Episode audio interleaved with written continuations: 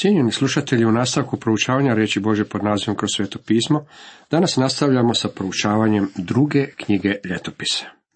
Osvrćemo se na 21. i 22. poglavlje. Tema 21. poglavlju glasi pad u odmetništvo i grijeh. Sada smo došli do dijela Bože riječi koji je u mnogim stvarima kompliciran. Razlog te kompliciranosti je grijeh, jer grijeh je uvijek kompliciran. Htio bih ovo ilustrirati.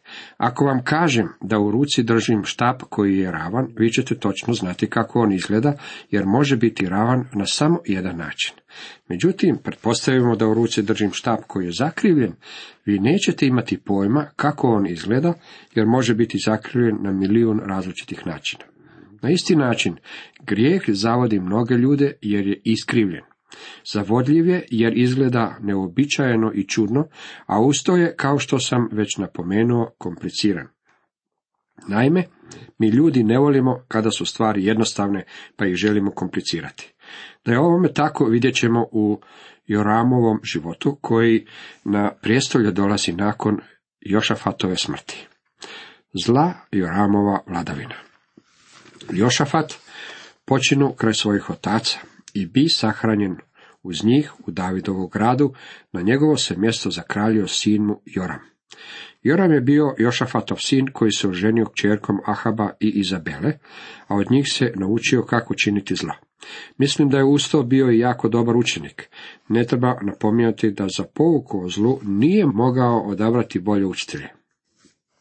Joram je imao šestoricu braće, Jošafatovih sinova, Azariju, Jehijela, Zahariju, Azariju, Mihajla i Šefajetiju.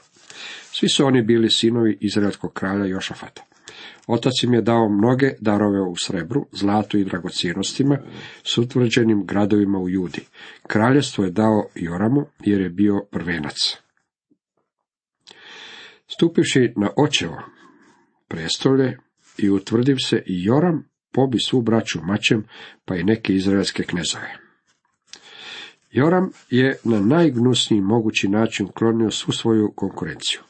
Pobio je svu svoju braću kao i ostale članove kraljevske obitelji. Postavlja nam se pitanje zbog čega je to učinio. Morao je postojati dobar razlog. Živio je poput izraelskih kraljeva, kao i dom Ahabov, jer mu je kći Ahabova bila žena. Radio je što je zlo u Jahvinim očima. Bog ne blagoslivlja miješane brakove, dragi prijatelji. Ipak Jahve ne htjede razoriti kuće Davidu zbog saveza što ga sklopi s njim i zato što mu obeća da će dati svetiljku njemu i njegovim sinovima za uvijek. Ovaj je čovjek bio tako zao da je Bog imao svo pravo iskorijeniti njegovu kraljevsku lozu. Međutim, vidite, Bog je vjeran svojim obećanjima. Nije želio uništiti Davidovu kraljevsku lozu, jer je sa Davidom sklopio savez. Nakon ovoga saznajemo kako ga je odmah počela stizati osuda. U njegovo se vrijeme Edomci odmetnuše ispred judejske vlasti i postaviše sebi kralja. Zato Joram pođe sa svojim vojskovođama i sa svim bojnim kolima, diže se noću i pobi Edomce koji bjahu opkolili njega i zapovjednike bojnih kola. Ipak su se Edomci oslobodili ispod judejske vlasti sve do danas. U isto se doba odmetnu i Libna, da ne bude pod njegovom vlašću, jer je on ostavio Jahu, Boga svojih otaca. Bog je u potpunosti objasnio zašto je na Jorama stigao ovakav sud. Biblija nas izvješćuje da je ova osuda došla izravno od Boga. Nije mogao uživati u miru jer je napustio Boga kojemu je služio njegov otac. Pomalo gubim strpljenje s ljudima koji tvrde kako Biblija ne naučava o Božem sudu nad grehom. Ono što ti ljudi u stvari žele poručiti je da oni ne vjeruju Bibliji. Kad bi to tako i rekli, ja im ne bih ništa zamjerio. Ono što oni vjeruju je isključivo njihova stvar. Međutim, kada me pokušavaju uvjeriti da Biblija ne naučava da Bog osuđuje greh, kada je tako očito da ga osuđuje onda moram protestirati. Bog kaže da osuđuje greh i mnogi od nas možemo tu činjenicu potvrditi u svome životu. Još je i uzvišice napravio po judejskim gorama, naveo na blud Jeruzalemce i zaveo judejce. On je u stvari narod povukao natragu mrak štovanja idola, iz kojega ih je njegov otac na jedvite jade uspio izvući. No, dolazi Ilina poruka. Sada je Bog pozvao našeg starog prijatelja na kojeg ste možda i zaboravili. To je bio čovjek kojeg je Bog pozvao kada je važnim ljudima trebalo prenijeti teške poruke od njega. Ilija je bio pravi čovjek za ovaj posao. Tada mu od proroka Ilije stiže pismo.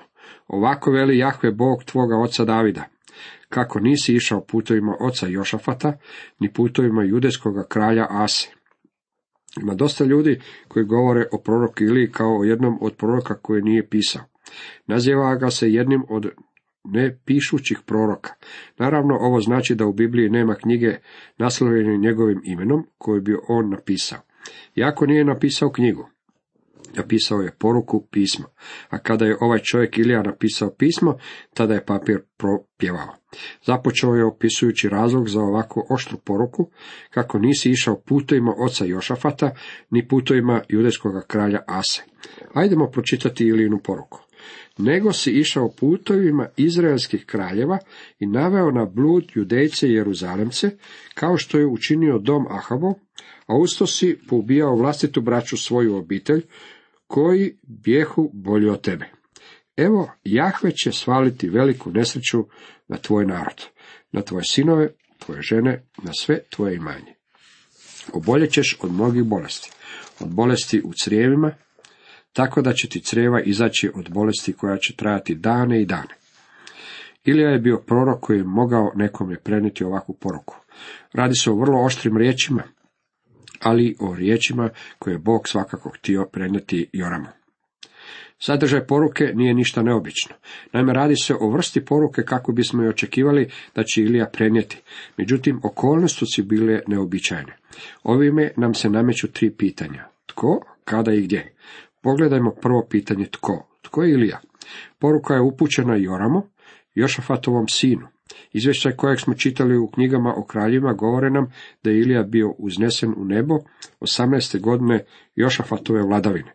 Tijekom Joramove vladavine nije bio na zemlji, pa je pretpostavka da niti nije mogao napisati ovo pročanstvo. Neki proučavatelji Biblije zaključuju kako se ovdje radi o nekom drugom Iliji, a ne o Iliji Tišbicu. To me podsjeća na raspravu o tome, je li Šekspir napisao Šekspirova djela. Kao što znate, neki vjeruju da je pisac tih djela bio Francis Bacon ili netko drugi. Dopada mi se komentar Marka Tvajna, rekao je, Šekspir nije napisao Šekspira, ali je to napisao drugi čovjek istog imena. Ovaj odgovor smatram zaključnim i ovdje u Ilinom slučaju. Ako ovo nije bio Ilija Tišbijac, Bog bi nam to jasno stavio na znanje. Ne postoje nepromostive barijere, osim ako odbacujete nadnaravno. Ako razmišljate na taj način, onda nećete odbaciti samo ovo, već i veliki dio Biblije. Naš stari prijatelj, prorok Ilija, napisao je ovu poruku. Stigli smo i do drugog pitanja. Kada? Kada je Ilija napisao ovu poruku? Je li ju napisao nakon što je uzašao na nebo ima ljudi koji smatraju kako se na tom pismu nalazi žig nebeskog poštanskog ureda. Međutim, ovako mišljenje možemo odbaciti kao pouku špekulaciju. Postoji vrlo jednostavno objašnjenje. Ilija je ovo pismo napisao prije nego što je bio uznesen u nebo. Sigurno ćete reći. Pa to je nadnaravno. Upravo to sam želio istaći. Proročanstvo i jest nadnaravno. Predviđanje ili proročanstvo gleda u budućnost, toga i čini proročanstvom. Imamo još mnogo dokaza ovoga u Bibliji. Izaija je govorio o perzijskom kralju Kiru svojih dvije stotine godina, prije nego što se ovaj i rodio. Daniel je pisao o Aleksandru Velikom, Elize je predvidio Hazaleovu vladavinu nad Sirijom, Mihe je napisao da se mjesto u kojem će se roditi Mesija zove Betlehem. Samo Bog može prorokovati sa takvom preciznošću. Konačno, pitanje je gdje. Gdje je Ilija napisao pročanstvo? Ilija je bio prorok sjevernom kraljevstvu. Ovo je jedino spominjanje Ilije u knjigama ljetopisa zbog toga što nam ljetopisi prenose Boži poglede na vladavine kraljeva. Nije li Bog bio zadovoljan Ilijom? Naravno da je bio. Zašto se onda o Iliju o ovoj knjizi ne govori detaljnije? Ne radi se o tome da je Bog ispustio Iliju i njegov rad. Bog je ispustio čitavo povijest Sjevernog kraljevstva.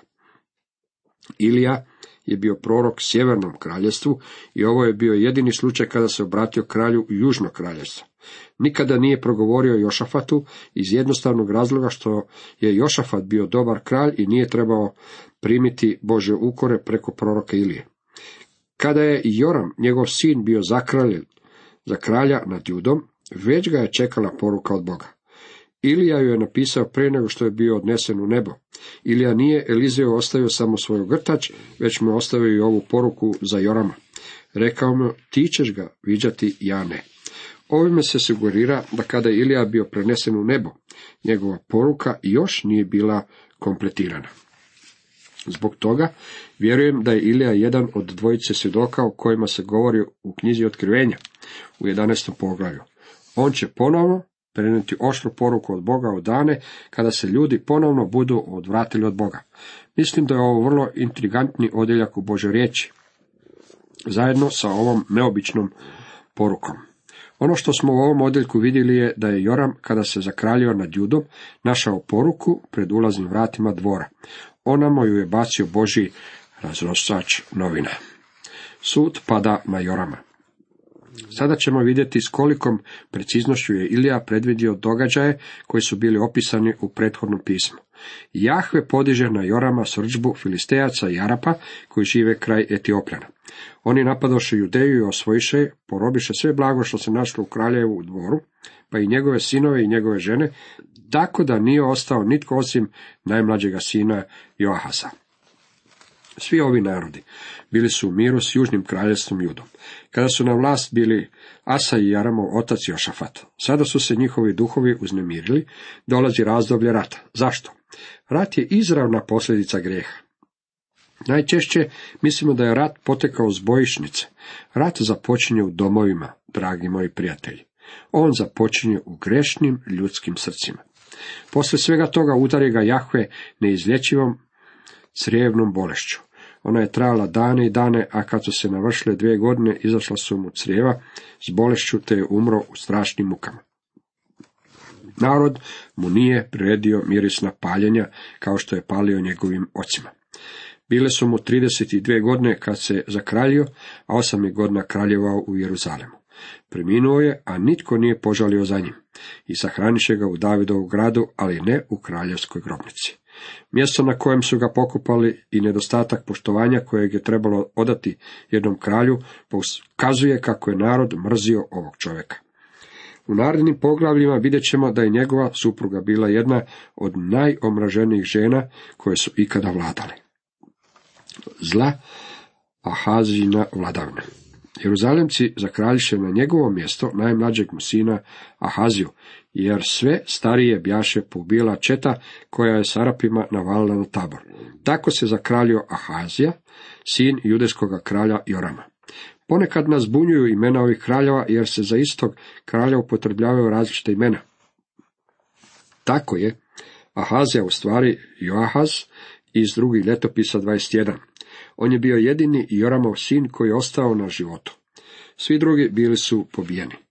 Bile su mu 42 godine kad se zakraljio.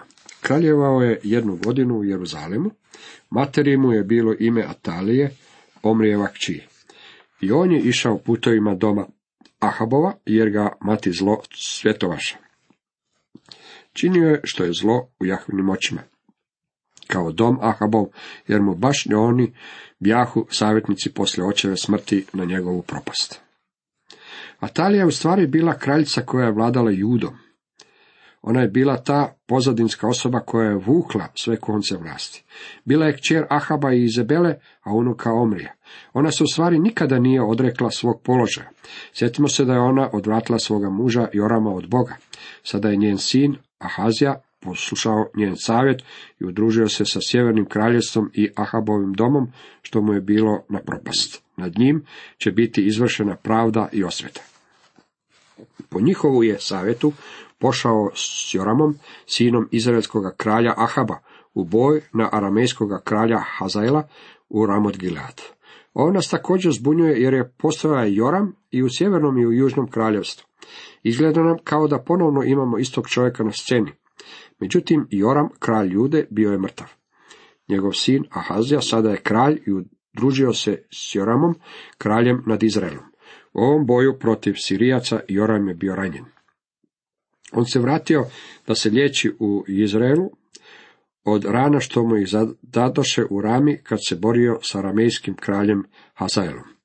Ahazija, kralj Jude, otišao je posjetiti Jorama, kralja Izraela, koji se oporavljao u Izraelu, a vjerojatno mu je odnio i košaricu voća. Ali Bog učinio da taj posjet Joramu bude na propast Ahazi.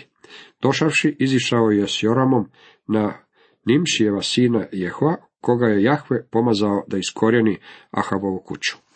Zanimljiva stvar u cijeloj priči je da Jehu nije znao da je Ahazija, kralj južnog kraljestva, bio ondje. Pogledajmo što se desilo. Dok je izvršavao osvetu nad Ahabovom kućom, Jehu zateče judejske knezove i sinove Ahazine, braće koji su posluživali Ahaziju i pobih. Ovi sinovi Ahazine braće nisu bili Ahazina braća s obzirom na to da su njih pobili Arapi. Već se ovdje radi o djeci njegove braće, dakle o Ahazijinim nečacima, judejski knezovi. Vjerojatno su bili dalja rodbina koja je držala istaknutije službe na dvoru. Jehu ih je sve pobio. Sada je krenuo za Ahazijom, koji je uspio pobjeći. Međutim, Jehu ga pronalazi i ubija. A onda krenu u potragu za Ahazom, uhvatili su ga dok se krio u Samariji, doveli ga k Jehu, koji ga smaknu. Ukopali su ga, jer su rekli sinju onoga Jošafata, koji je tražio Jahu svim srcem. Ovo je bilo razdoblje kada je krv tekla u potocima. Bog je dao da se sve ovo zabilježi u njegove riječi, kako bismo znali da on osuđuje grijeh. On želi da shvatimo kako se čovjek ne može jednostavno izvući sa svojim grijehom, kako je to komplicirano. Već sam ranije istakao kako je put grijeha pokvaren i kompliciran. Okrutna Atalijina vladavina. Zato Ahazina mati Atalija, vidjevši gdje joj je sin poginu, ustade i posmica sav kraljevski rod judina plemena. Biću vrlo iskren sa vama. Da bi mogla poubijati vlastite unuke, potrebna je izuzetno okrutna osoba, pravi krvnik. Ako ste i vi djed ili baka, onda dijelite moje osjećaje kada se radi o našim unucima i unukama. Meni se ponekad čini da su unuci divniji od vlastite djece. Da sam znao kako je divno imati unuke, imao bi ih prije nego što sam imao djecu. Ne znam kako je ova krvava žena mogla poubijati vlastite unuke, međutim to je bilo ono što je učinila. Pobila ih je sve osim jednoga, a ubila bi i njega da ga je mogla ščepati. Ali kraljeva kći Jošeba uze Ahazijan sina Joaša, ukravši ga između kraljeva sinova koje su ubijali, metnu ga s dojeljom u ložnicu. Tako ga je Jošeba, kći kralja Jorama, žena svećenika Jojade, sakrla od Atilije, jer je bila Ahazina sestra, te nije bio pokubljen. Bio je sakriven s njima u domu Božem šest godina, sve dok je zemljom vladala Atalija. Da se svo ovo nije desilo, Davidova kraljevska loza bila bi presjećena. Tako se Bože obećanje Davidu da će Mesija doći kao jedan od njegovih potomaka nikada ne bi ispunilo. Možemo zapaziti kako je Sotona stalno i uvijek iznova pokušavao uništiti lozu koja je na kraju trebala dovesti do Krista. Jedan od takvih pokušaja bio je i kada su bila pobijena sva muška djeca koja su se rodila u Egiptu. Pokušao je istrijebiti sve židove u vrijeme Hamana. Nakon što se Isus rodio, djelovao je kroz Heroda, koji je pobio sve dečake koji su se rodili u okolici Betlehema. I ovdje imamo jedan primjer kako je Sotona Davidovu lozu reducirao na samo jednog preživjelog. Ovaj dječačić Joaš imao je jednu godinu kada je bio sakriven. Ostao je sakriven u hramu narednih šest godina. Tijekom tog vremena nad zemljom je vladala ova okrutna kraljica. Cijenjeni slušatelji, toliko za danas.